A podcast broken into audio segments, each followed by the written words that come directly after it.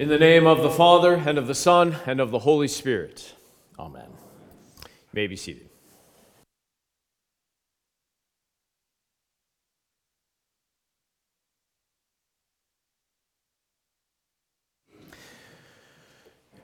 Where to begin? It's what you say, and there is so much to say, and you just do not know where to start. Such is the case with the story before us here this morning. Jesus' transfiguration is truly a monumental event that could be discussed for hours upon end. So, where to begin? Typically, the response to that question is at the beginning. But for the sake of time here this morning, we won't go that far back. We will, however, go back a ways in history to select moments throughout the Old Testament. We start to see the foreshadowing of this moment in Jesus' life and his ministry, and thus unpack these great glories. Today's Old Testament lesson has us at the feet of Mount Sinai, fulfilling that sign given to Moses by God that Israel would indeed one day come and worship at this holy mountain. And so Moses ascends the slopes of Sinai with his brother Aaron, along with Nadab and Abihu, and 70 of the elders of the people. Moses goes before the Lord into his presence, the great glory of God. And while the numbers and the exact details of this story do not match up perfectly with Jesus' own transfiguration. Certain elements do stand out as very similar. Having Moses there in the presence of God upon that mountaintop of Sinai. And the cloud, often accompanying God's presence, was there on the top of that mountain and we hear Moses' words. From our text today, now the appearance of the glory of the Lord was like a devouring fire. Compare that with Jesus' own appearance at the transfiguration. His face shone like the sun, a true devouring fire, and his clothes became as white as light. The prophet Daniel, some hundred years, hundreds of years later, received a most famous vision recorded in the 10th chapter of his book. I lifted up my eyes and looked, and behold, a man, clothed in linen, with a belt of fine gold around his waist, his face like the appearance of lightning, his eyes like flaming torches and his arms and legs like the gleam of burnished bronze. Such a vision caused the prophet Daniel great fear and great trembling, much like the disciples who witnessed Jesus change in appearance. But the man in Daniel's vision also came and touched Daniel and bid him have no fear. Jesus' same appearance on the Mount of Transfiguration meshes so well with this vision of Daniel. And two, following his return to a normal appearance, the Lord Jesus reaches out his hand to touch his beloved disciples, and he bids them have no fear. These Old Testament occurrences certainly foreshadow, cast a light looking down the road upon the coming of the Son of God in human vesture, human flesh, here in this world. Jesus' presence in the midst of his own disciples fulfills these future looks from the past. But even more strongly, than what is fulfilled. Is, is what is foreshadowed in our Lord's transfiguration. The scene is truly one of great glory as the divine nature of Jesus Christ is revealed for his beloved disciples to witness. There can be no mistake about this. No doubt whatsoever, Jesus' transformation takes place not long after his great exchange with Peter about who exactly Jesus is and what he has come to do, the very heart and soul of the message of Epiphany. But with Peter refusing to let Jesus dictate his path to the cross, Peter must be shown the very fullness of Jesus' glorious identity. But only after the resurrection of Jesus will this event take on its fullest luster and meaning for Jesus' disciples. And yet, Jesus' true nature as fully God and as fully man, it must be presented clearly to those followers of Jesus, even then at that moment. And there on the mountain, as Jesus is transfigured, Moses and Elijah appear. They are speaking with Jesus, speaking of his departure, of his exodus, of his fulfillment of all the scripture by his own death upon the cross. And yet, it is only Jesus who remains. God the Father's voice then comes in the cloud of theophany, the revelation of God's presence, and it announces that Jesus alone is his beloved Son, begotten from all eternity.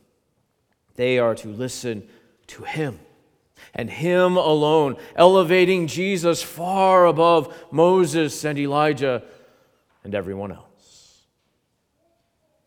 And what this physical change in Jesus foreshadows is truly remarkable.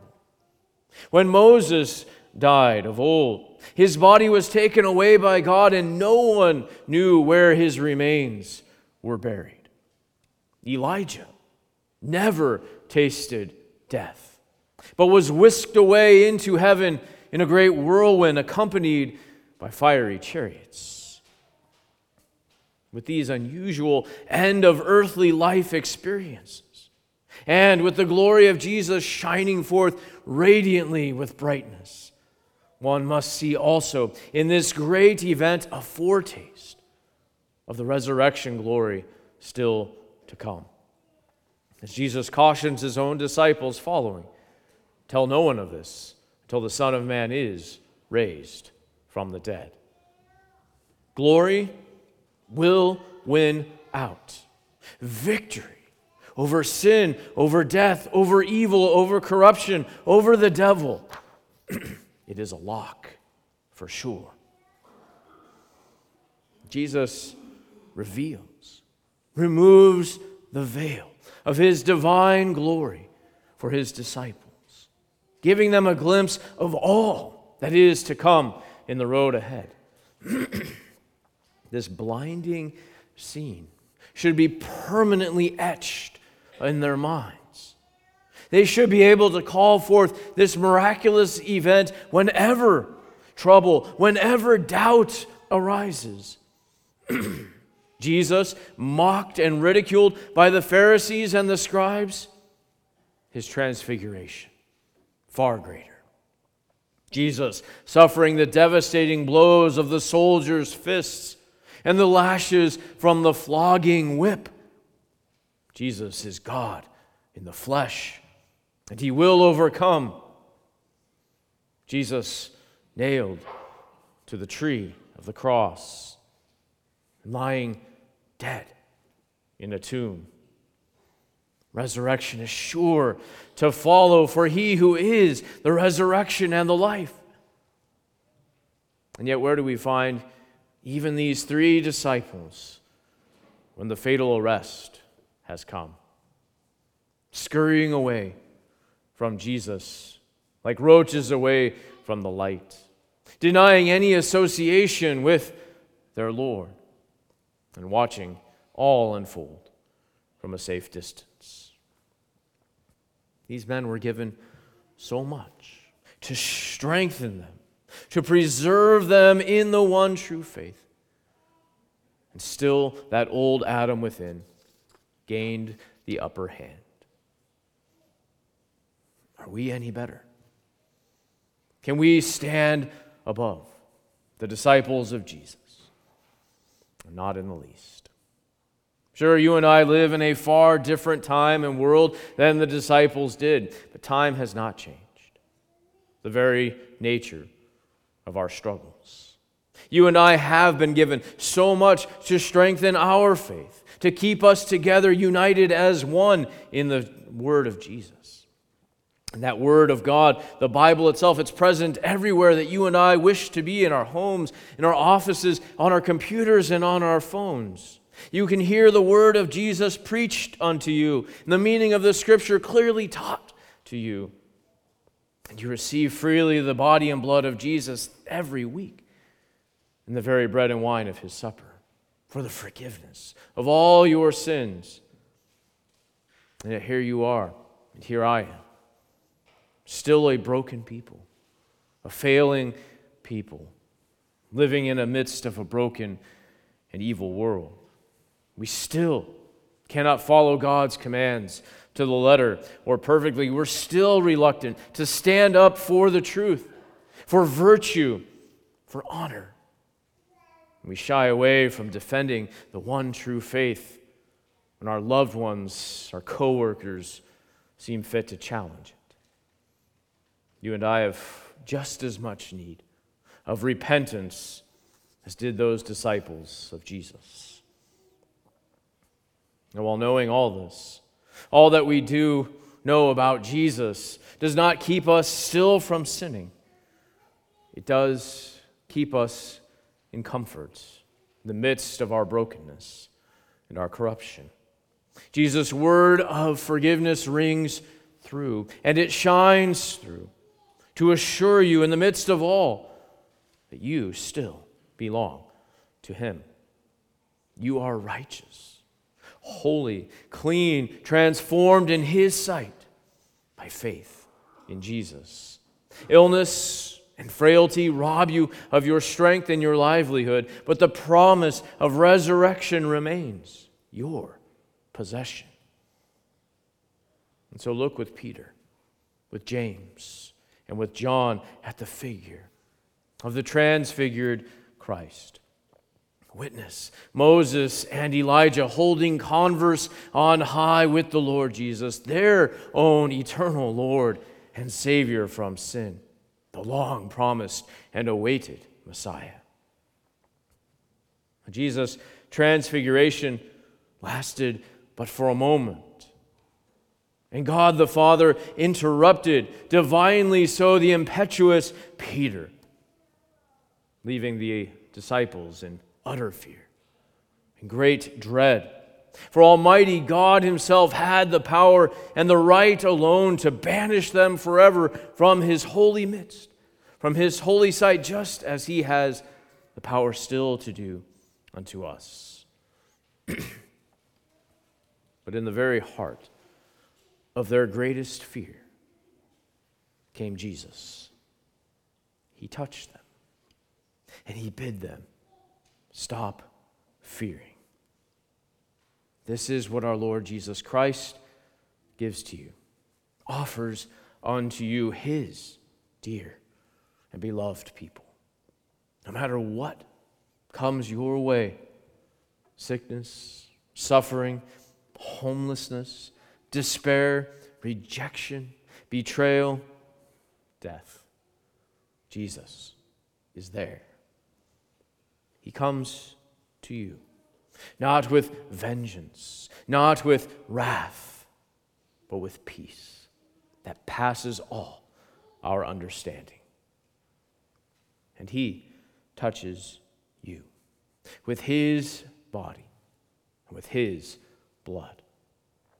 The Lord Jesus graces you with His divine presence and God's Holy Spirit directs you over and over again your gaze, your vision back to Jesus Christ, to Him crucified, to Him resurrected, to Him ascended, to Jesus transfigured.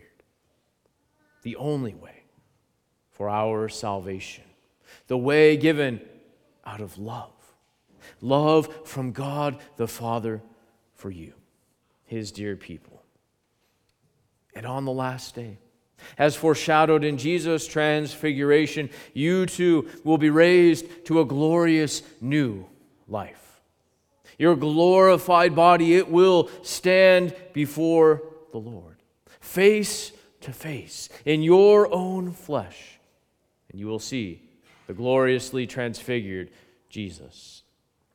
You will see God with your own eyes, and you will not die but you will live in His glory forevermore.